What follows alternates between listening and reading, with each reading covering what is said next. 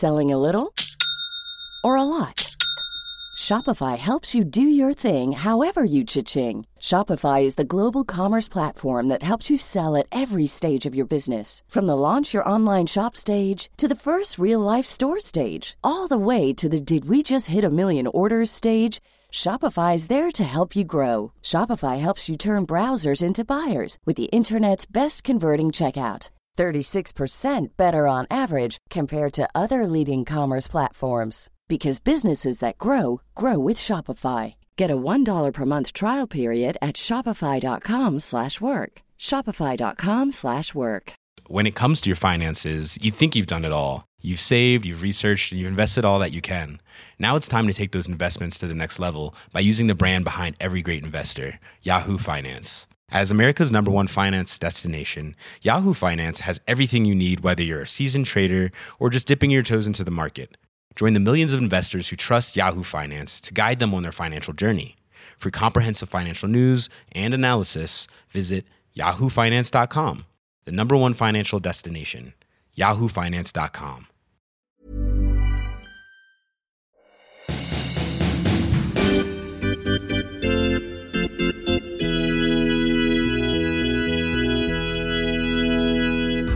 We are back, folks. Once again, Biscuits Calling a Hockey podcast here at Vice Sports has been allowed to continue to exist for at least one more episode, and I'm I'm super excited, super grateful because the playoffs are around the corner. We got a lot of good stuff to talk about today. I'm Dave, by the way, and uh, you know Sean. I, I I hate the intro part of the show. Don't you hate the intro part of the show? Yeah, everybody should skip the intro part. Just tap the 15 second button like three times, and then boom, we're talking about hockey. You're all good, and you will miss me awkwardly explaining that I'm coming to you from Ottawa and vaguely insinuating that it's cold out. And like, and I'm I'm I'm like dancing around saying your last name because like it still trips me up because I said it the wrong way for so long that mentally I want to say it the wrong way every time Yeah. I say it. And I can't criticize you for that because I do that to half the players in the NHL. So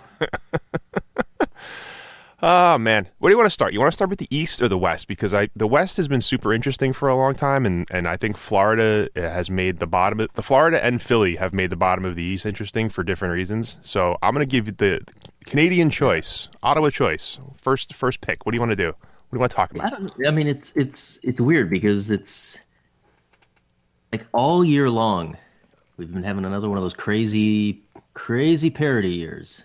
Everybody's in. Nobody's all that bad. Nobody's all that good. And now we're like two weeks away from the playoffs, and it's kind of not like the playoff race isn't all that good. Is that is that like a fair comment to make?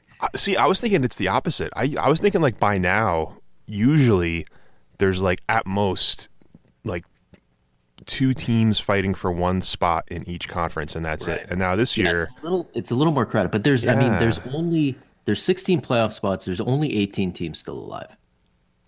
There's one team in each conference that's going to miss Yeah, because I mean Dallas. yeah, you're right. But Dallas is tech is technically still in it, but I'm No, I'm dead. putting them. no, they're dead. I'm writing them off.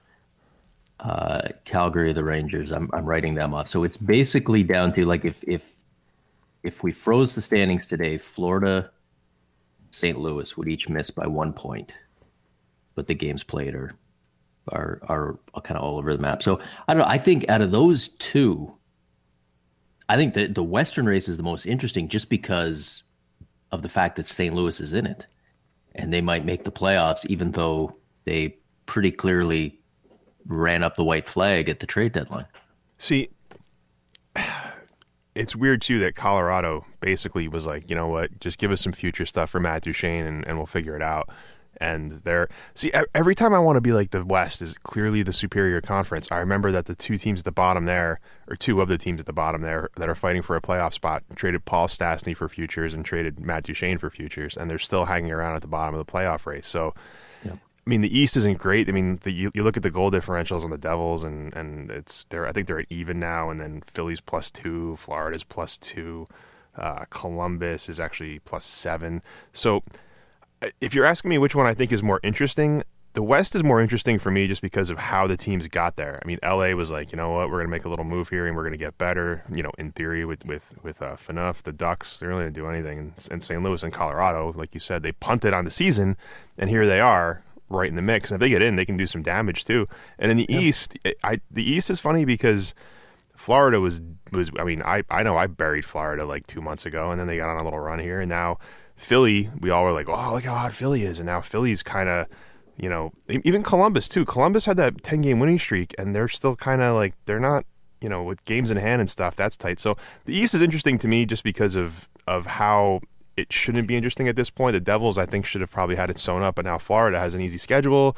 The Devils have fewer games. Flyers are struggling. It's, I, I don't know. I just, as far as playoff races go in the NHL, this seems like it's probably the best one in a while.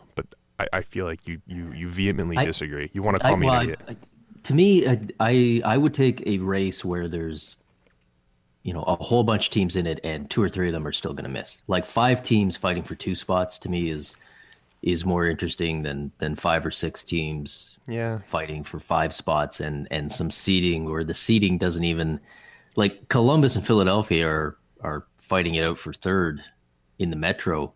You actually want third of the Metro when you know that that means you're going to play Pittsburgh instead of Washington?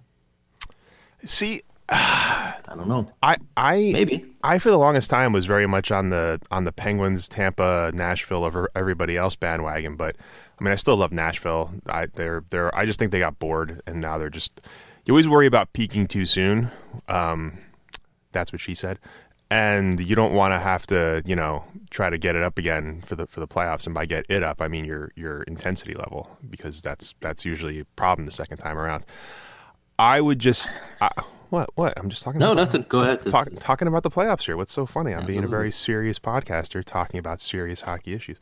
Um, Pittsburgh, they're they're they they seem extremely vulnerable defensively lately. Tampa, you know, actually, I forget. Did Tampa and Tampa lost last night to Arizona? Right? It was two nothing in the third, and I kind of stopped paying yeah. attention. Yeah. So. 41. I've been saying this for weeks is that Tampa Tampa's been finding ways to win, but they haven't been looking good for a few weeks. And I, will come back to the Dan Girardi thing all the time in the playoffs, where at some point, if Dan Girardi's in your top four, he's going to murder you in the playoffs, no matter how good your team is. So I, I, the East to me feels really wide open, and if Florida, New Jersey, whoever gets that final playoff spot is probably going to be going in super duper hot because they're going to have to be because you know, if the Devils, I, I looked it up. I think if this was before Florida beat the Islanders last night, if the Devils close at like five and three, I think it was, Florida has to go like seven and two with their other games. That was before the Islander game. So either way, mm-hmm. whoever the Caps get, or probably the Caps, or whoever it is, the Caps or Tampa, the Devils, I think, are undefeated against Tampa this year. It's not. It, it, it's it's less of a cakewalk to the conference finals for no. Tampa and Pittsburgh than I thought it was like well, two weeks ago. Yeah, no, there's. I mean, there's no cakewalks anywhere, and that's that's the thing. Like, we're still, like, I still got people who are, who are, you know, like tweeting at me, and we we can talk about some of the matchups in a little bit, but, you know, people are mad that Winnipeg and Nashville have to play in the second round yeah. Like how, how does that? How do the two of the four best teams have to play? And then it's like it's annoying. Well, but what are you? You expecting the top four, like teams one through four, are going to make the conference final? That never happens. Like it's we're going to wind up with a one and a four and a seven and a twelve in the conference final anyway. So I mean, why? Like I I can kind of understand why people don't like certain first round matchups, but by the time you get past the first round, like we we got to drop the the complaining that like the two and the four have to play in round two instead of round three because it's you know like we we're we're assuming all these matchups are gonna fall into place based on seeding and they never do.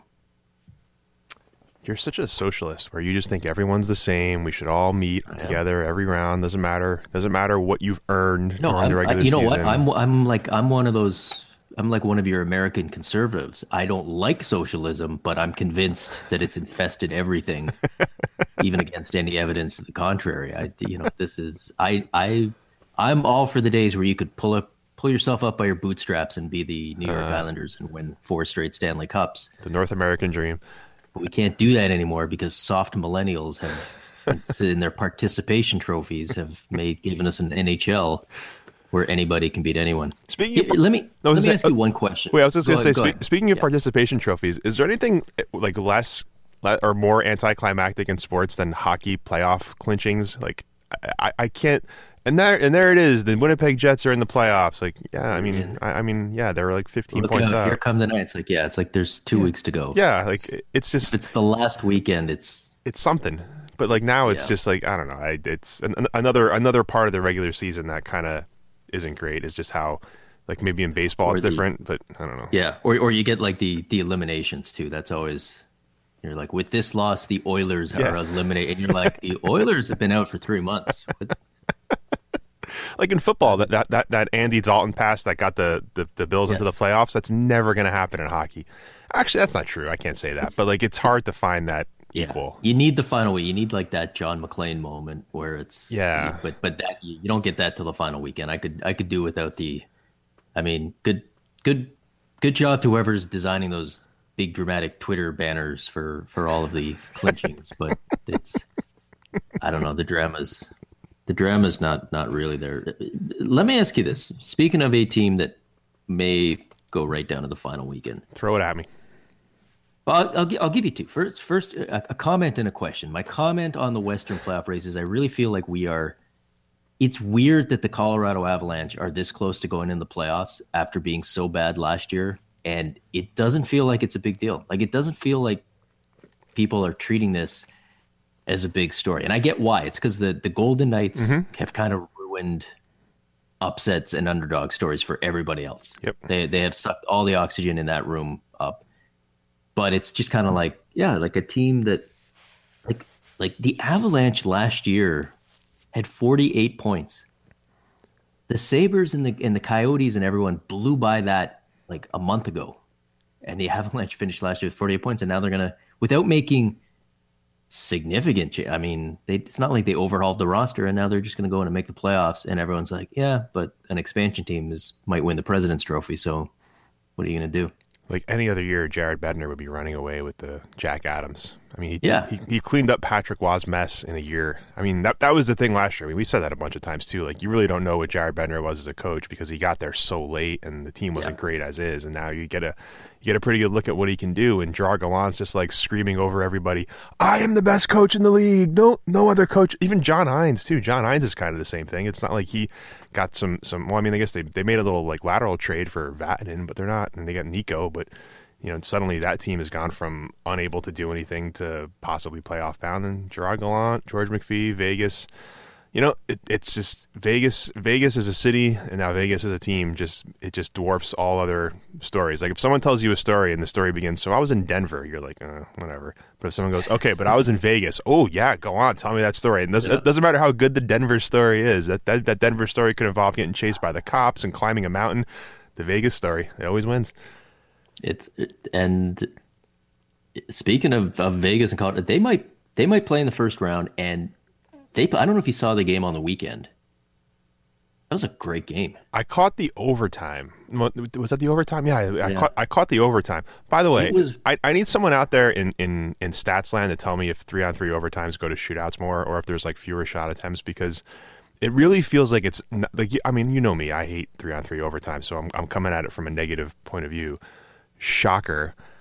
But it does feel like three on three overtime isn't as good as it was last year. And yet, every time I watch an overtime and I'm watching these guys like cycle back out of the zone and change, and the other team changes, and all the changes are so much more disciplined now. And I'm like, ah, this is terrible. And then I go to Twitter and it's like three on three overtime, put it in my veins. I'm like, it's it's it's like real drugs where like it was awesome the first time and now it's getting worse every other time. But I, I feel like I'm the only one that sees it. So if, if anyone out there knows that number, save me the trouble of, of I still I still like the. You're right. It is getting more it's so- structured. Yeah, it's so structured. Structure sucks. Structure is the worst thing about hockey. Coaches, there should be a, a hockey league like the the XFL where instead of like you know the puck explodes or whatever, they just have no coaches. You just have to go out there and play. It'd be so much better. I've I've suggested before one coach behind the bench, and that coach doesn't have any earphones or connections up to Hmm. up to the box upstairs. One coach, you can have all the systems you want during the game, but you got one guy back there, and Yes. just just to make the job harder and just to make more mistakes and and more problems and because because we've learned over the years hockey is a sport that is at its best when people are screwing up and making mistakes and, and that's what was great about three on three and it still is like it's it's just it's weird. It's like it has to find its its rhythm. It has it has to be going back and forth on the rushes. You got to get the like the dueling two on ones. Yeah, you do the first screw as, up. Yeah, as soon as a team gets into the zone and doesn't shoot and like stops and starts cycling, that's when it gets bad because there's just there's not enough guys to to cycle to and throw it around and half the time it just ends up with somebody getting frustrated and leaving the zone on their own and coming back. But and they change. Let, yeah, it's uh. let, us let's, let's put a pin in that one because there is there, there's there's sort of more three on three to talk about later in the show. But I, I let's come back to the playoff just in the West because my the other half of my oh, your, your comment and your question. Yes. Yeah, I did my comment. Okay. Here's my question: St. Louis Blues are are still in it as of as we're recording this. They're one point back. They've got a game in hand, and I've seen a lot of takes along the lines of like, man, like what a great job by Doug Armstrong. Mm-hmm. The last couple of deadlines, because they did this last year. Remember, last year they traded Kevin Shattenkirk at the deadline, got a first round pick, got some prospects, got to the still made round, the playoffs, won a series, and and won a series. This year they trade uh, they trade Paul Stastny, get a first round pick prospect, and potentially could make the playoffs again. And then and then we see what happens. And and I've seen a lot of takes along the lines of that. You know, Doug Armstrong is is just playing 3D chess on everyone because everybody else is either giving up the future to make the playoffs or giving up on the playoffs to build the future. And here's this guy coming around Right. And he's building the future and making the playoffs. He's getting the best of both worlds. So my question is is Doug Armstrong doing a really great job or is Doug Armstrong just really bad at evaluating his own team? right. Because twice in a row he's tried to sell with a team that turned out to be playoff worthy and maybe if he hadn't sold and maybe if he had even added the team could have could have done something or done even more uh, rather than than selling off for for draft picks that are going to help you three years from now? Uh, Sean, that's a great question, and I really appreciate you asking that question. It's um, it's great to get such a good question this time of year at these press conferences. Um, I, I I feel like maybe, you know what it is is that GMs all screw up. Like there's no GM where you're just like, you know, he's every single movie. Not like, everyone thinks Steve Yzerman's maybe the best GM in hockey. Have you seen Ryan Callahan's contract? Have you seen his production? Like that's a really bad contract. That's a uh, Dan Girardi. Every every GM makes mistakes. But I, I do feel like there's some something to be said about being smart like he is at the deadline. The Rangers try to do the same thing. They tried to sell guys and then maybe still hang around and, and sneak that or sneak into the bottom half of the playoffs there into the wild card. I I I think maybe he's I mean, this year I don't think we really expected too much from the Blues. So maybe he's thinking, well, you know what? Anything we get in terms of the playoffs is just gravy. You know, if we can get a first round pick and then get three home games in the in the first round and lose, like that makes that makes management happy. That makes me happy. And, and the other thing too, I like we're so stats driven, we're so numbers driven. I don't want to discount what telling your players, hey, you know what, you're not good enough, so we're trading Paul Stastny, what that might do to light a fire under those guys. I don't know if that's the case. I'm not watching St. Louis every day, but I, I feel like maybe that's more the case this year because I think it was Brayden Schenn came out and was like, you know what, you don't believe in us. It's like it's like Ricky Vaughn in Major League, right? You know? Yeah, but Schenn, it, it didn't come across like he like seemed, that. Like it, it, that comment to me came across more like a guy who just realized his GM had quit on him and was like, "Yeah, I thought we were trying to make the playoffs here, but I guess there's other priorities." Like it wasn't. It didn't seem like a nobody believes in us circle. Maybe it turned into that. Maybe not necessarily a nobody believes in us, but just like a, a, a like it just pisses you off. You know what I mean? Like I, I, I, I, it might, but I mean, you can.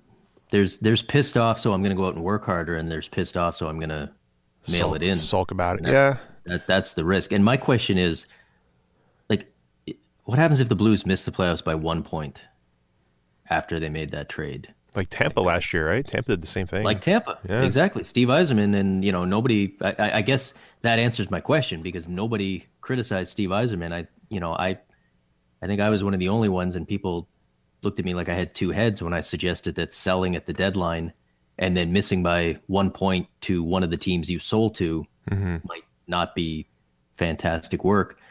So I guess yeah, uh, Doug Armstrong will probably still get a lot of applause, but it it that strikes me as odd given I know we don't want to get down this rabbit hole again, but given that the Hart Trophy debate has taught me that making the playoffs Oh, is the only thing that matters. Here we go.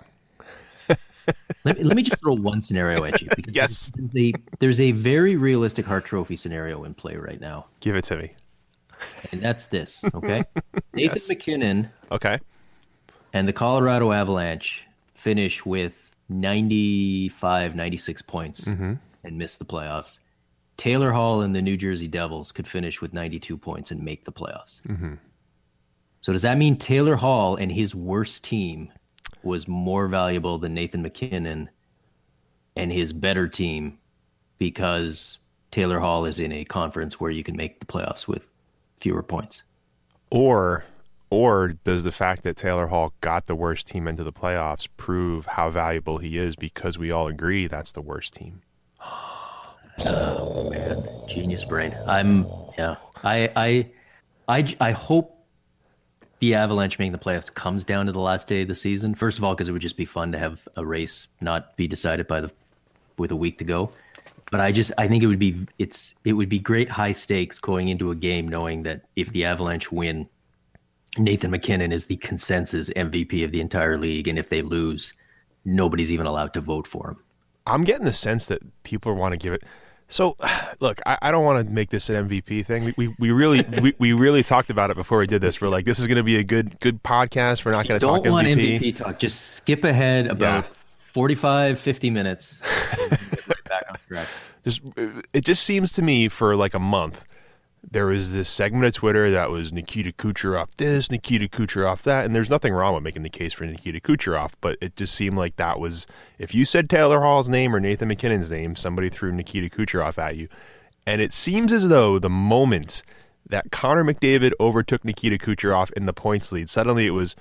Man, we got to give it to McDavid. All the Kucherov people ceased to exist and became McDavid people, and I, I there is I'm, I'm not saying that there isn't there's so much more than points like points and goals are the you, is what you want from your players but the idea that suddenly Nikita Kucherov is not as valuable as Connor McDavid because Connor McDavid has four more points in like 72 games than than Kucherov and you're bailing on Kucherov because of that it's not the most outstanding player award. I get it. Connor McDavid is the most outstanding player in hockey. He, if there was that award, he would win it for the next 10 years but you just it's just it's you can't just give it to the guy that has the most points but i based on how i've seen voting in the years past i really feel like connor mcdavid might win like i, I just Connor McDavid isn't going to win, but he's going to get more votes than people think. i don't know man I could see him coming coming second. There there are enough.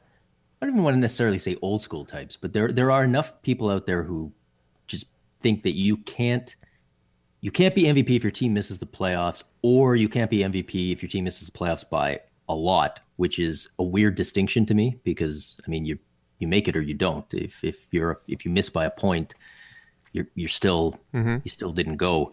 But yeah, I it, the, the Kucherov thing is weird because he ran away with like even in the midseason ballot, like he ran away with that, and now it feels like there's like I think a lot of people are going to be casting ballots that he's he's not on, and partly that's just I think because he like his his campaign just peaked too early. Like people talked about him for the whole first half and they got bored of it.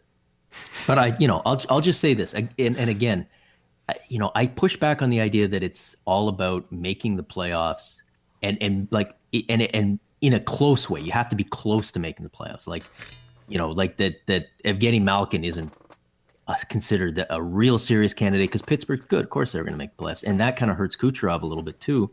Because I mean, the Oilers are right now. The Oilers are 16 points back of the playoffs, which is a huge gap. it's a lot But the Tampa Bay Lightning are 21 points up on the playoff cutoff. So, you know, I I know you can say, well, yeah, if, if the Oilers didn't have Connor McDavid, so what would they? They'd be 20 points back instead. So what? I mean, if the Lightning didn't have Nikita Kucherov and the Hart Trophy is apparently all about making the playoffs, that I mean, they would have still made the playoffs. They could have been missing him, and they'd they'd still be comfortably in the playoffs. So, I don't know. I don't. i can't i can't wait i can't wait to see your ballot you're so stressed I- over it already i can't wait to see yeah it i can't you know and and uh, yeah i That's why MacKinnon and Hall are such good weird. candidates. Is, like McK- MacKinnon, they, relatively new twist on the debate. Like it feels like I, I don't remember no, previous years having, but it's not this much I've seen it in other sports, but I mean, last year we were talking about Kucherov if Tampa got in at the end of this year. Remember how much Kucherov support was happening yeah, at the end of last there year? There was, but that was like in the should he get votes way. Like everyone knew McDavid was going to win last year. Yeah, and and you know maybe that's because most years the MVP is on a good team, and and that's that's it. But I mean, you know, I don't remember there being a big outcry when when Lemieux won when they missed the playoffs. I mean, Gretzky won the MVP whatever like eight years in a row on teams that were making the playoffs by 50 points and, you know, could have easily still been the best team in the league without him. And yet people just went like, yeah, it's Wayne Gretzky. He's the best player. That's the MVP. Done. Nobody was sitting there arguing that like, mm-hmm. you know, Pete Peeters needed to win because the cat he carried the Capitals or whatever. Pete Peeters. So didn't he come in second one year? I think he did. I'm just thinking about his parents naming him Pete. Like, what, what are you doing? Yeah. Pete Peeters. He and he and Fedor Fedorov are the Fedor Fedorov, yes. Pal. So yeah. Anyways, I, I just this is my this is my long mm-hmm. way of saying that I'm I, I'm at the point now with this hard debate. I just want to see maximum chaos. I want to see I want to see the Devils make the playoffs with fewer points than the Avalanche, and then we all try to figure out. Well, what about this? What if the Devils make the playoffs with 92 and the Avalanche miss with 95? Exactly. That's what I'm saying. Oh, I thought you were saying they both get in and, and... No, no, I want I want like the Avalanche to miss with a better record. Uh chaos. And people sit around and go, "Yeah, but you see Taylor Hall's value to his was what? Geography? Was the playoff? Like did he invent the playoff format?" Anyways, one thing we should keep in mind with Taylor Hall though, mm-hmm. and I think he should get some MVP votes. You got to remember whatever team he's on always wins the draft lottery, and that was a big moment for the Devils. So I feel like he should get credit for that. It should be MacKinnon or Hall. That's uh, those. Those are the two guys. Those are the two guys we should all be looking at. Anyone else, you're throwing away your vote at this point. Is, is... I feel like at this point, MacKinnon's going to win if the Avalanche make the playoffs. If they don't, then it's kind of chaos. This and is... if if and if MacKinnon and Hall both miss the playoffs, then we're screwed. Because yeah. then all yeah. the people who've spent the last month banging the drum for those two guys and against Connor McDavid because you have to make the playoffs are going to be left flailing around. They're either going to have to double back and start saying that it's okay if you miss the playoffs by a little bit, which will sound ridiculous, or they're going to have to like. Th- this is how we wind up with like Brad Marchand as the MVP of the league, and then we look back in five years and go, "What the hell? How did we do that?" See, I also hate the whole looking back on votes thing, like the year Lemieux won it or how Gretzky won it, because I, I bring this up all the time when Hall of Fame stuff comes around, but like everyone likes to point out how Sergei Zubov didn't finish at a certain level in Norris voting back when he played go go back and look at those Norris ballots, man, on Hockey Reference. There are some stupid votes for stupid defensemen who weren't like guys like I don't want to say Mark Tinordi got a bunch of votes one year, but somebody like that, like some stay-at-home guy with like two goals and four assists in 75 games was getting as many votes as Zubov, and it's just I, I hate that. My, I hate my basing it on one, I, I wrote last I wrote a piece last year about like weirdest trophy uh, weirdest like award votes. Mm-hmm. My favorite one, and this, you know, again, he you want to talk about somebody taking the whole MVP thing literally in terms of team value.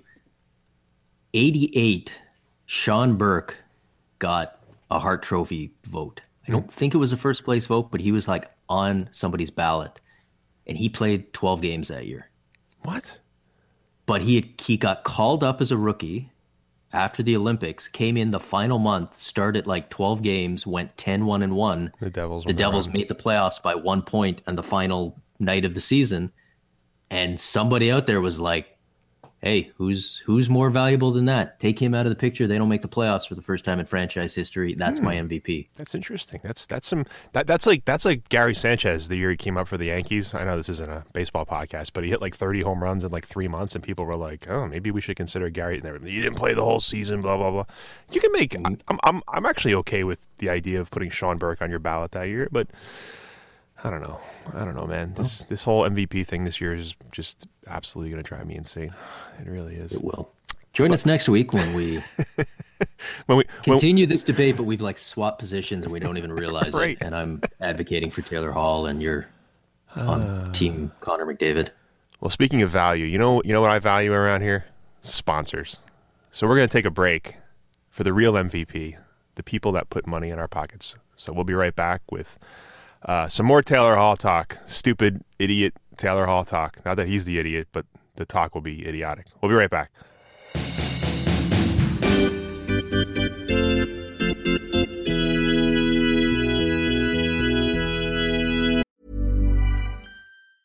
Hiring for your small business? If you're not looking for professionals on LinkedIn, you're looking in the wrong place. That's like looking for your car keys in a fish tank. LinkedIn helps you hire professionals you can't find anywhere else, even those who aren't actively searching for a new job but might be open to the perfect role. In a given month, over 70% of LinkedIn users don't even visit other leading job sites. So start looking in the right place. With LinkedIn, you can hire professionals like a professional. Post your free job on linkedin.com slash achieve today. All right, we're back. And um, during the break, uh, Sean brought up a, uh, a fun scenario. I think you should just tell the people what you just told me about how you want to see the scoring race end because you're Captain Chaos today. Well, because we were we were talking in the break about how we promised we weren't going to do Hart trophy, and then we just did 15 minutes on it. And the other topic we promised we wouldn't touch on is goalie interference. So we should just touch on it then. Just do it. We should touch on it. And and I said that I was hoping that those two topics would come together and that like Evgeny Malkin would win the scoring race on the final day on a goaltender interference disputed call. Have the goal stand, have him pass Connor McDavid, and then win the MVP so that we can combine the two topics everyone is sick of and that everyone has strong opinions about, and the hockey world will melt down and end. Uh, that is that is the end game for us, isn't it? Just finding a way for, Maximum for hockey to end. Yeah, chaos and the end of hockey. That's all we want. Yep. Everybody in the hockey world is conspiring to make hockey more and more boring and predictable. I want chaos. Chaos. That's our that's our that's our business plan. Chaos, the end of hockey, profit. Exactly. Confusing the Hey, profit part. speaking of chaos and unpredictability, Twitter God, is a great source of news. is it? Uh, I guess this wasn't really Twitter. This was the the George Laraque thing. It was it was a radio show, right? It was French radio in Montreal. Radio. So then, then it takes off on on Twitter because most of us probably weren't listening to to French radio. I, so here, here's the story. If you haven't heard it, you probably have because misinformation spreads further than actual information. But George Laraque went on his radio show. I'm not even sure if he hosted or if he was just a guest or what his deal is. But um, he went on the radio and said that back in his Edmonton days, uh, this is not this is not going to become another uh, MVP debate. But Taylor Hall apparently went into some sort of rehab clinic for an addiction issue. And he went on the radio and said it. And of course, because George Laraque, former player, went on the radio and said it, it kind of became a thing. It got translated, it got written into blogs, it got tweeted and then retweeted and all that stuff. And guess what? It wasn't true.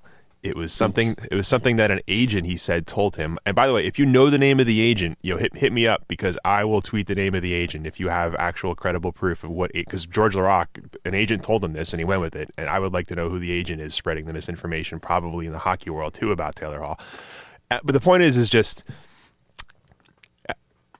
like, like we all screw up. We all make mistakes. I'm not saying like George Laraque should never be allowed on the radio ever again, but even if it's true, even if Taylor Hall really did have an addiction issue that he got treatment for in Edmonton, why why are you telling people this? Why would you let the world know? Even if you got it like triple, quadruple verified and you had video of Taylor Hall like at the rehab clinic, why? Why would you let the world know this? It's not news. It's not newsworthy. It's not Right. You know what I mean? Like and there, there are, I mean, the, in the NHL has a program in place that's supposed to be confidential and anonymous. And there's Yes. people who have used it that we never hear about because that's kind of part of the deal is that, you know, if, if you want to encourage people to take advantage of this, they have to feel like some ex player isn't going to go on the radio and tell everyone. Yeah. Like, like, what, But- like what, what, what, reason- what, is he getting out of that? Like, is he going to get Well- like a boost in ratings in French Canada? Like, I don't understand why you even mean, do it. but here's here's the thing. Here's here's why it became more of a story than than it typically was. I mean, you know, you, you hear rumors about players or about people in the hockey world and uh, from time to time, and usually they just kind of come and go. And and you know this this obviously was a little bit more than a rumor. This is this is an ex player going on the radio and and talking about something. But the reason is that the implication was that this was going on around the time that of the trade, and of course, Peter Chiarelli and the Oilers have been ripped top to bottom for that trade constantly for the last couple years for the Taylor Hall Adam Larsson one for one trade. Mm-hmm. Yeah. And the implication was, well, you know, he, they, there's another side of the story, which is that this was out there and that the league knew about it, and that's why the value wasn't high, and that's why they had to take what they can get. And and I don't know if that's if if George, I don't know if George Laraque is still connected to the Oilers. Obviously, he's a former Oiler, so um, it, it wouldn't surprise me if if he was was maybe looking to give them a bit of a a bit of a boost. Um, but I, I, think the conversation was in the context of you know whether so Taylor Hall would have come to Montreal or something. But there was you know th- there were those in the Oilers world that then jumped on that because I mean this is one of those topics where if you're in the Oilers media or you're an Oilers blogger or you're an Oilers fan with a social media presence, like you've had to take a side on this. Either Taylor Hall for Adam Larsson was a terrible trade or it was a great trade and and you know people don't understand and it's more than numbers and all this. And so if you were on that, you know, root for the home team, it was a good trade train. This was this here was a gift because you could run with this and say, aha, see, there was something the rest of us were missing, and Peter Chiarelli did the best he could, and my team is not run by simpletons. My team is is smart and good and pure, and that's why they made this trade. And then you know, two days later, George Laraque comes out and says, "I'm 100% wrong," and everybody has to go, "Whoops." Mm, man. And of course, nobody else actually stands up and says, "I retract the article I wrote or my tweet or any of that." They all just act like they knew it all along because that's the world we live in today, where you can be repeatedly wrong about everything and it doesn't matter. No one ever deletes the viral tweet. That's incorrect ever. They just no, nope, exactly. Never, they never do it. Slap on the "Oops, I was wrong" tweet that gets seven likes and man, I know two retweets. Let me let me. I swear to God, let me find out. Pete Chiarelli was the guy that that was behind leaking this out, so he wouldn't look like such an ass for the job he's done there. Please, please let let me find that out. Oh my! And and, and the, other part of that too is like, okay, so let's let's say that was part of the trade. Let's say Taylor Hall's like, you know what? I have an addiction issue. I need to go get it treated. And then he goes and gets it treated. And then the Oilers are like, yeah, we got to get rid of this guy. Like, h- how does that, how does that make the Oilers look good? Yeah. You know, like that's not even really helpful to the Oilers. So maybe Tra- trading an asset at its lowest value and also trading a person at a time when, in theory, they would uh, not re- necessarily benefit from that. I don't know. And and again, like we should we should emphasize yeah. George Laraque came out and said, I was 100% wrong. Right. He did. So he, he, and did. he apologized to Taylor Hall. I mean, the, the, the horse is out of the, I mean, this is the thing, right? Like three years from now, we will still be hearing people go, no, wasn't there a thing with Taylor Hall and rehab? And like the horse is out of the barn, right? Like you, once, once you put this out there, but George Laraque did at least, you know, come out and, and fairly forcefully acknowledge that, that he was wrong. But the best. So he, I mean, he was wrong. He was wrong on the facts. He was also wrong to bring it up in the first place. He's wrong on a lot of levels. I also love too, like if you if you go to that tweet and then you like go to the replies, there are people in the replies who are like, you know what, George, just makes me like you more.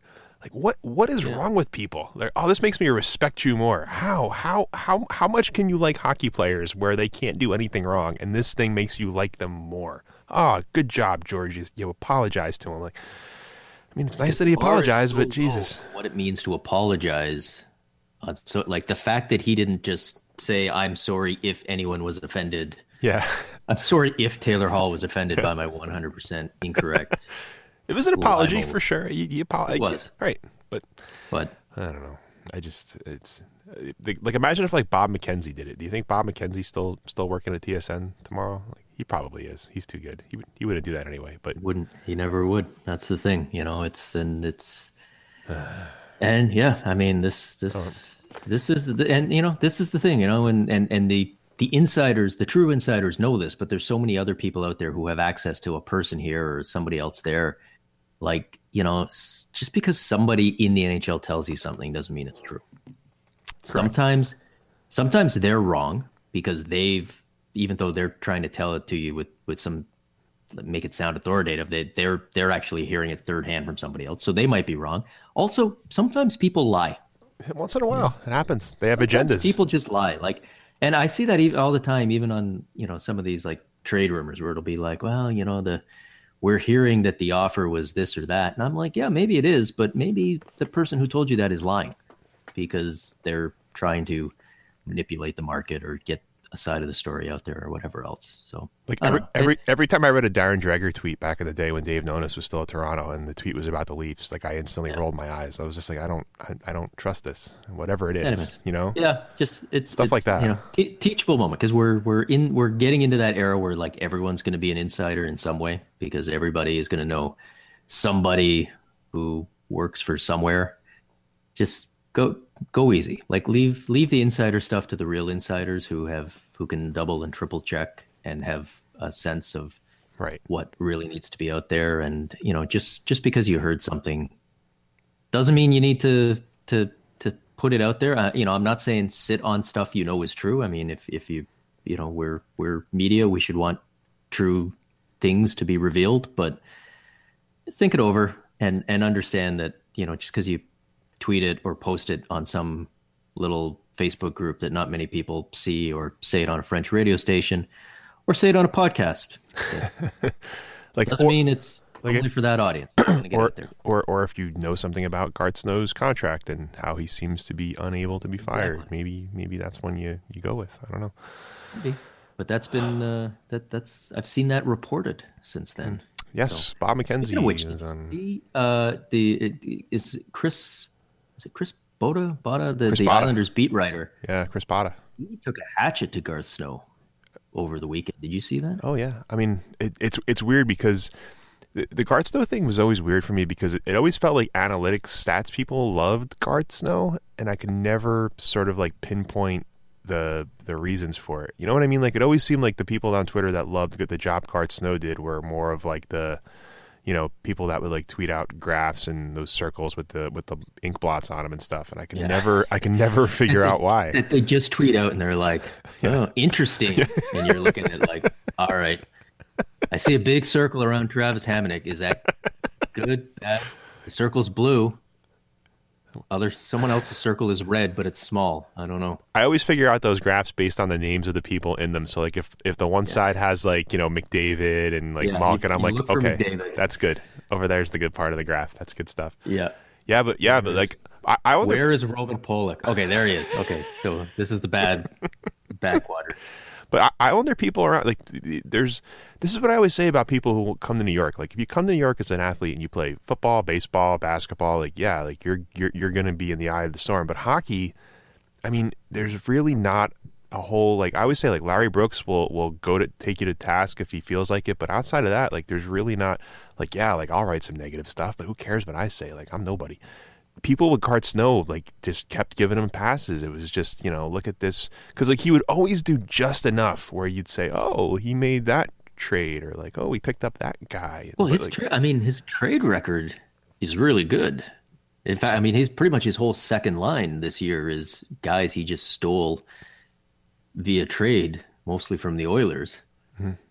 But I mean you, like- if you leave someone in a job for twelve years, they're going to figure out something eventually. Like they're going to eventually Well, and, make and a trade. plus, it's also possible. I, I know this as a as a Leafs fan, having been through the Brian Burke era, it is possible for a GM to be really good at trading and just not Nothing good else. at the rest of the job, and it doesn't add up to uh, to success. But yeah, if if if like I, I maybe it's just me, I love columnists going in on team management because you don't see it very much.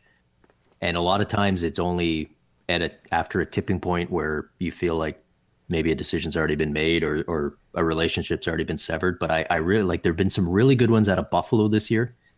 But this one was like i was reading it like wow. I mean it wasn't it it wasn't oh the islanders need to really think about maybe change it like it was garth snow should be fired today. Before you like finish he- reading this want paragraph, the end of the season. It wasn't like no, it was like now, ice this guy now. So it was it was strong work. because he he's in charge now of what happens with John Tavares. Like he's like he's this is the guy that will Well, I now mean- determine the future of the Islanders again, and it's John crazy. Tavares is in charge of what happens to John Tavares now. Yeah, that's true. Garth Snow was in charge up until the trade deadline, and Yeah, how'd that work Yeah. out? How'd that work out? That's that's going to be a mess. Ah, God, Uh, let's let's just because we said we double back on it. Uh, Sunday night, yeah, it was Sunday night. Oilers and Ducks. Big game for Anaheim. They need the two points Uh, in Edmonton. Game goes to overtime. Did you see this, this um, travesty? Sunday I'll- night. I I believe will Sunday night. describe No. it because I, I suspect there's probably a lot of people out there who are not all that tuned in on Edmonton Oilers hockey these days. The the T teams go to overtime, three on three. Dave's favorite. Love it. Anaheim Ducks win the faceoff. They circle back behind their own net to regroup, pretty standard, and then they stay there.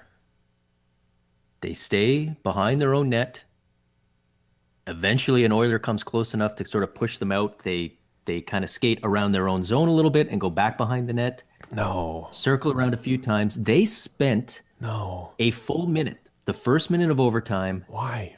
sitting just in their own zone, making no effort to break out. And the reason they did this, presumably, To get a point. is that No, they already have a no, point. not not even to get the point. Yeah. The reason they did it because Connor McDavid Was on is it. the most terrifying player in the league in general, but certainly at three on three. Yeah, and they were basically waiting out his. For he he was starting overtime for the Oilers, and they basically were waiting out his first shift. And what was really interesting is you could tell that they had been told get, rag the puck for the first minute. Do not cross center uh, for the first minute because as soon as that clock hit four minute, like four minutes left to play in overtime, they went up the ice. McDavid didn't hadn't gone off yet, but it was it was obviously the end of his shift. They went up the ice, and as it happened, they go up the ice, and as soon as they go in the other zone, they score the winning goal and win the game. But after a full minute of just intentionally killing time in order to ride out the Connor McDavid shift and get him off the ice, him and Draisaitl, I'm assuming we're on together, and get anybody else on the Oilers out there. Okay, first of all, as much as I hate this, genius. That's genius.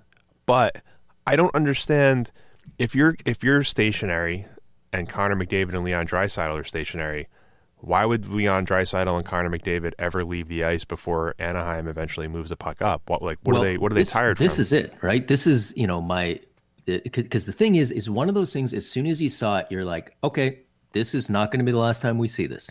This is going to happen a lot, and it's it's actually tough. You know, your your first thought is, well, go get the puck. If you're the Oilers, go after them. But it's it's three on three. oh, you can't do like- it. No. if a team wants to just i mean the beauty of three on three is it's wide open and it's much harder to stop a team on offense the the downside and we we haven't really hit yet but we're probably about to is that it's a lot harder to to i mean you know if a team just wants to rag the puck in their own zone pass it back and forth from the sideboards to behind their net and it's it's going to be pretty tough to take it away and it was i mean Coaches. it, I, I feel like we're going to look back at this as the time that Randy Carlyle broke overtime.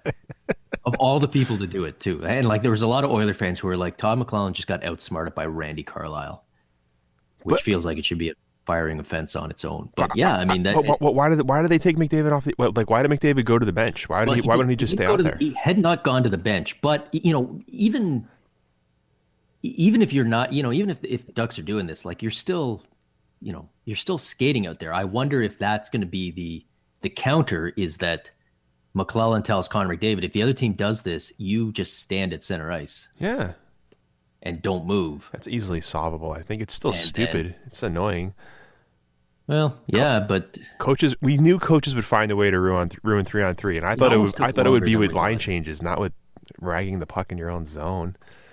until until the other teams start. Now, I mean, obviously, this is something that only it's a strategy that's perfect for the Oilers because they're they've got two terrifying forwards that play together and not much else that you're going to worry about. Right. Whereas, you know, if you, it's not like you, you couldn't do this against the Penguins or or the Lightning, but yeah, I you know, it's one of those things where you're you know, and if this happened in the NFL, we'd have a new rule Instantly. like instantly saying, you know, if it's it's a penalty if you have the puck in your own zone for longer than whatever. But this is the NHL, and we will not, because the GMs just finished their meetings and They don't. Even they don't they have to do anything again until So all you do is put a clock in. You just say if there's if there's no player if it's if there's no player from the other team in the uh, in the offensive zone, the forecheck, if the blue line out is clear, you have ten seconds to get it out of the zone. ten or seconds, or you game. just you just tell the referee, and if a team is not making an effort to advance the puck, that's delay a game. Just, yeah, just do what they did in the Tampa Philly situation and just blow the whistle and have a face off, and then you can try and do it again, I guess. But it is genius, though. I do, I, I, I do appreciate the ingenuity of being like, look, we can't skate with Connor McDavid and Leon Draisaitl. We need a point, so here's what we're gonna do. It's, mm-hmm. it's, it's, it's, it's funny how like every coaching initiative that they come up with, it, that that's good.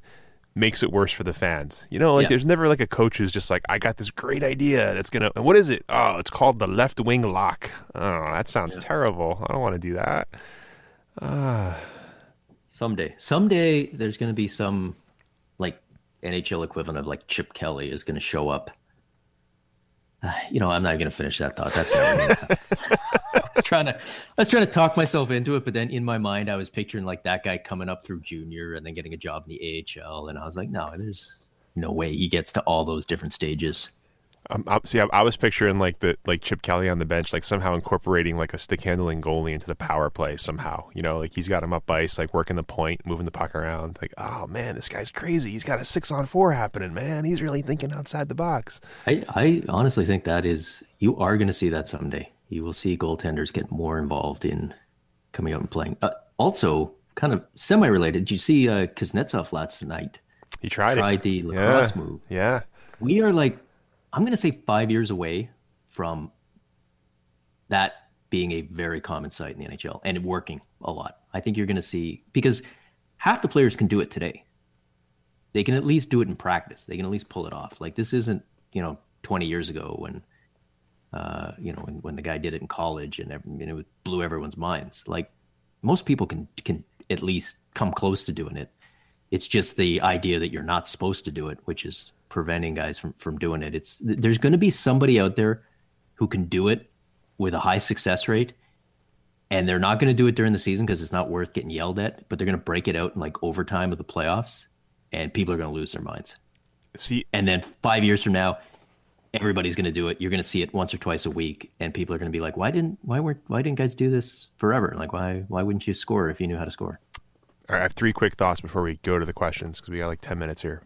One is I, I think you're right because how often do you see a guy score on a true wraparound where he just beats the goalie to the to the post along the ice? It almost never happens. David mm-hmm. Clarkson got a $45 million contract based on his shot totals because he kept doing wraparounds that were never Yeah. going to happen. Right, I- so- goalies who have like eight feet of pads spread Yeah. across the. Yeah, like every goalie is six five. Like you're never going to beat like his left leg or his right leg to the post. So there's that idea. So that's why I like that. Um, now I've forgotten all my other thoughts. I, I, had like two other thoughts. We- Oh, we thought we were talking about wraparounds. We were talking about around the lacrosse move because you know Oh. what it reminds me of. Oh, I, was- is- oh, I was going to say the, the, the lacrosse move. I don't think it can work because if- did you watch the skills competition? Like Tyler Seguin had to like pick up the puck and put it on his blade to get it to like the second target. Like I don't know how quickly it's going to happen, but I'm not saying everybody can do it. I'm saying like because I well because I tweeted uh, this. I was like, you know, guys are going to start doing this, and people were like they're tweeting me like, there's like there's four guys in my beer league team who can do who can pull that move off sometimes. Like it's not. It reminds me of. Do you remember the first time you saw somebody shoot between their legs, like pull the puck back between their legs and flick it from there? oh yeah, yeah, yeah, yeah. and yeah. you were just like, "Oh my god!" Like I, you know, Gretzky never did that. Lemieux never did it. I don't think Bure ever. Bure might have been one of the first. You're just like, just blew your mind. And then like within a few years, like Marek Malik is doing it in the shootout, and you're like, "Ah, okay." yeah, And now everybody does it. Like every fourth line scrub is getting a rebound off the boards and going between his legs. It's going to be like that. Oh, my other thought too was was that the thing that I think will happen not as quickly as the lacrosse move is the changeup. Like I think the changeup shot is going to be a thing probably like long after we're we've left the planet. But I remember I remember the first time seeing it. I think Alexei Kovalev did it in an All Star game. He was on a breakaway and he just kind of like half armed it, and the goalie just he couldn't get. it- It's almost like the Forsberg move in a way where you're just Yeah. using the goalie's momentum against him. And Tarasenko, I mean Kucherov obviously does that on his, on his but Tarasenko kind of did it by accident a couple days ago where he got his shot kind of blocked.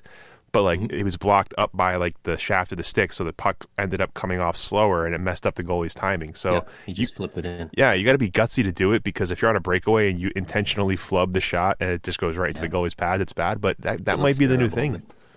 That's you're gonna see that. It's gonna be lacrosse moves, change ups, and guys learning how to dump the puck in and so that it bounces right in front of the goal Yes, and scoring that way. And and people are gonna be furious about all of them because this is the NHL and you're not supposed to score if it's disrespectful. makes somebody else feel bad. All right. We got some que- Questions. questions. We got five minutes here. Let's go through them. I don't know if this is true or not. I'm, I'm going to do the thing I just yelled at George Laraque for. I'm just going to read something on the microphone.